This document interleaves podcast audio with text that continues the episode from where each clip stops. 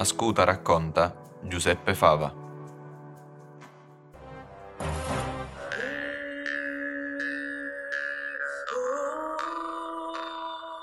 cinque gennaio millenovecentottantaquattro, ore ventidue. Lo scrittore, giornalista e sceneggiatore Giuseppe Fava viene ucciso da cinque proiettili alla nuca. A sparare è la mafia. A che serve essere vivi se non c'è il coraggio di lottare? Giuseppe Fava si sentiva vivo, vivo perché lottava, lottava scrivendo, parlando, denunciando. Nella sua vita si è sempre sentito vivo, sin dalla prima volta in cui ha iniziato a scrivere di cronaca nera per l'Espresso Sera, fino alla fondazione del suo giornale, I Siciliani, in cui racconta Catania e il suo legame con la mafia, parlando per la prima volta di mafia in un giornale e denunciando pubblicamente i cosiddetti cavalieri dell'apocalisse mafiosa.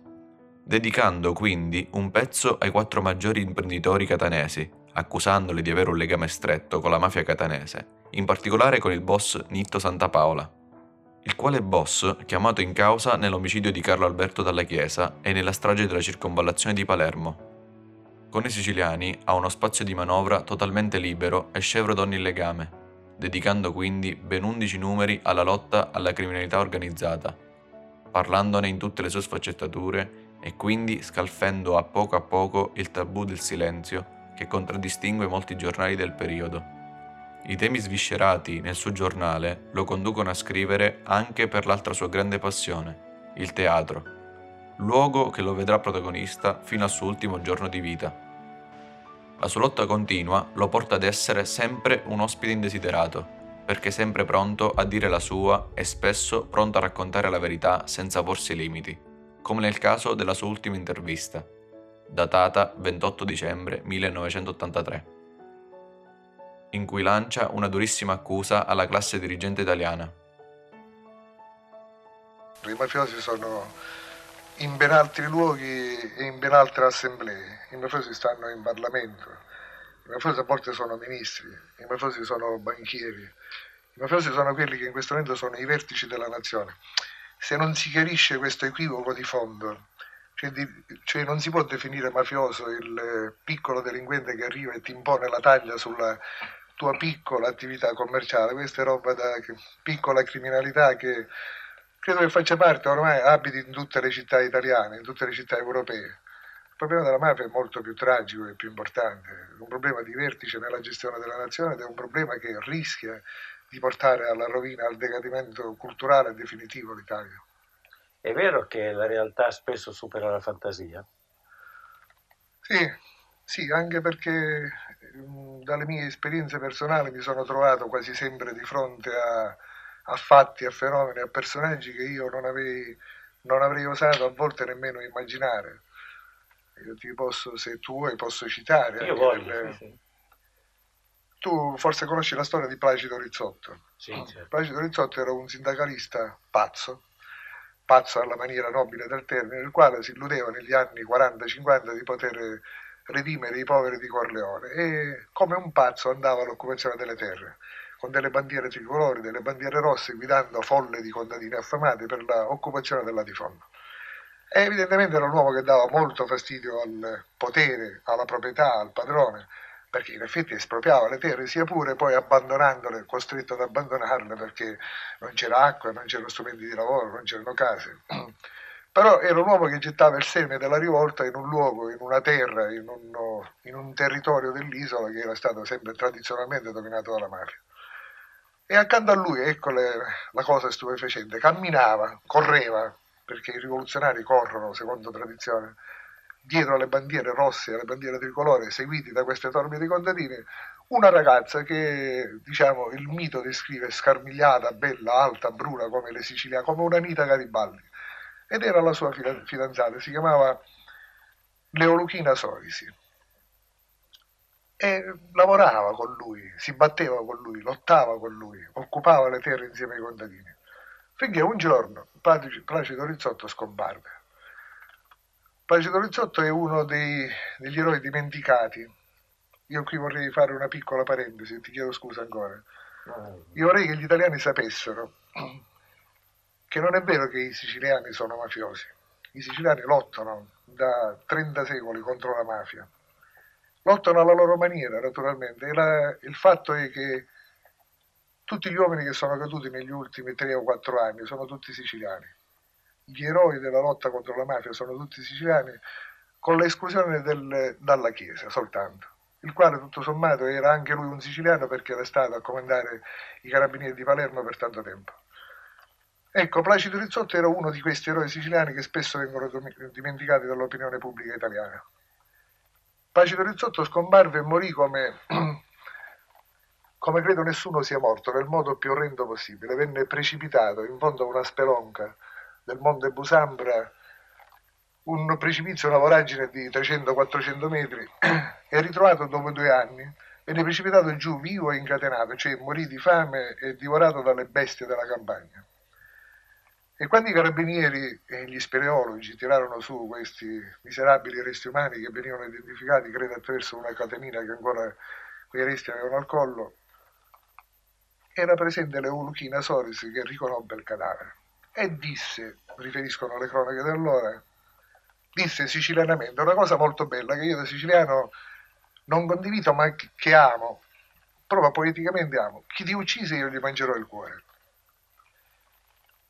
Passò del tempo, si seppe che l'assassino, comunque il mandante dell'assassino, o si ritenne di sapere che il mandante dell'assassino era Luciano Liggio, il quale era il Napoleone della mafia, il potere insorgente della mafia, ed era inaffidabile, era una prima rosa. Beh, Luciano Liggio venne catturato in casa di Leoluchina Sorisi, nel letto di Leoluchina Sorisi, accudito e curato da questa donna.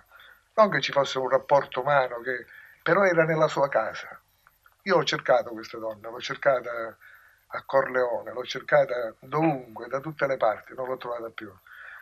Ecco, qui la realtà va oltre qualsiasi immaginazione, perché una donna che è innamorata di un uomo, che assiste alla sua fine, e ama anche la sua maniera di morire, poi può far tenere dentro la propria casa e curarlo, e accudirlo e nasconderlo all'uomo che si presume lo abbia ucciso. Tu hai fatto una conoscenza diretta del mondo della mafia come giornalista? Sì, ho conosciuto diversi personaggi del, dell'una e dell'altra parte, attraverso quelle che erano le cronache, le inchieste, che, le indagini che andavamo conducendo e che puntualmente abbiamo riferito sui nostri giornali. Ti ricordi di più di questi tipi? Dei di... vecchi mafiosi, per esempio? Ma un... Sono cambiati? Un uomo sì, sì, c'è un abisso, anche questa è una grande confusione che si fa fra la mafia qual era vent'anni fa, quindici anni fa e quella che è oggi. Allora il mafioso per eccellenza era Genco Russo. Io sono stato a casa di Genco Russo e, mi si perdoni il termine, ho avuto, con molta ironia lo dico, ho avuto l'onore di essere stato l'unico a intervistare Genco Russo, ad avere da lui un memoriale da lui firmato che cominciava "Io sono Genco Russo, il re della mafia". Genco Russo era un uomo il quale governava il territorio di Mussomeli, dove da vent'anni non c'era, non dico un omicidio, ma uno schiaffo.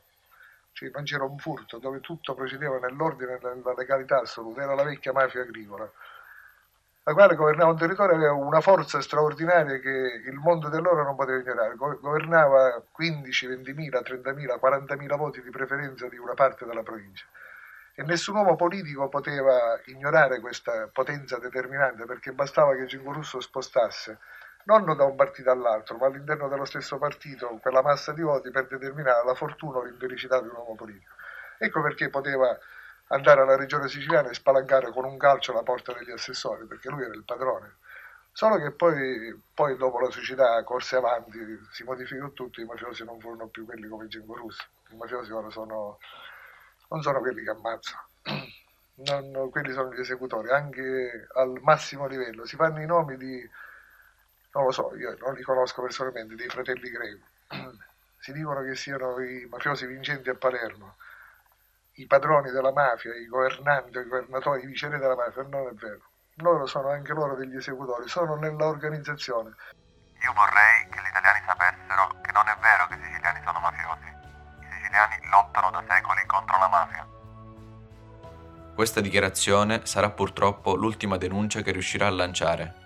Alle ore ventuno e trenta del cinque gennaio millenovecentottantaquattro, recandosi verso il Teatro Verga, in quella che adesso è stata rinominata via Giuseppe Fava, venne freddato da cinque colpi di pistola, mentre ancora si trovava a bordo della sua auto.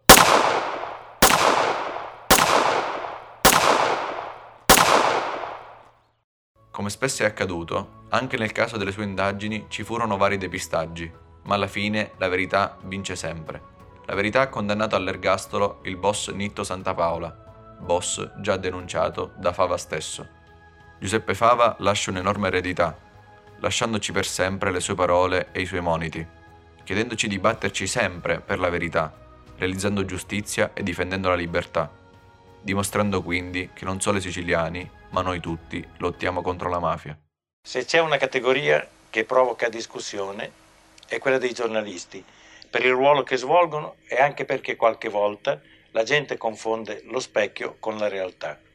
Su questo mestiere è stato detto tutto il bene e tutto il male possibile, perché è un lavoro che si esercita nei pressi del potere, che se sempre tende in qualche modo a condizionarlo e perché talvolta al potere si oppone.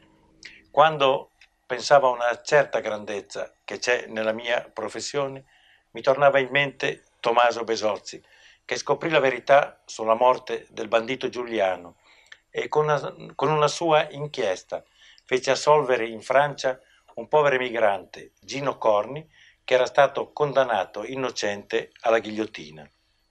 Oppure mi venivano in mente due colleghi che non ci sono più, Carlo Casalegno e Walter Tobagi. Ma adesso sento in me anche un senso di colpa. Devo aggiungere un nome che ha riempito le tristi cronache di questi giorni, Giuseppe Fava. Lo avevamo invitato a Film Story perché venisse a raccontarci la sua idea della mafia, perché lo stimavamo e sapevamo della passione che metteva nell'indagare sui fatti per cercarvi una qualche verità.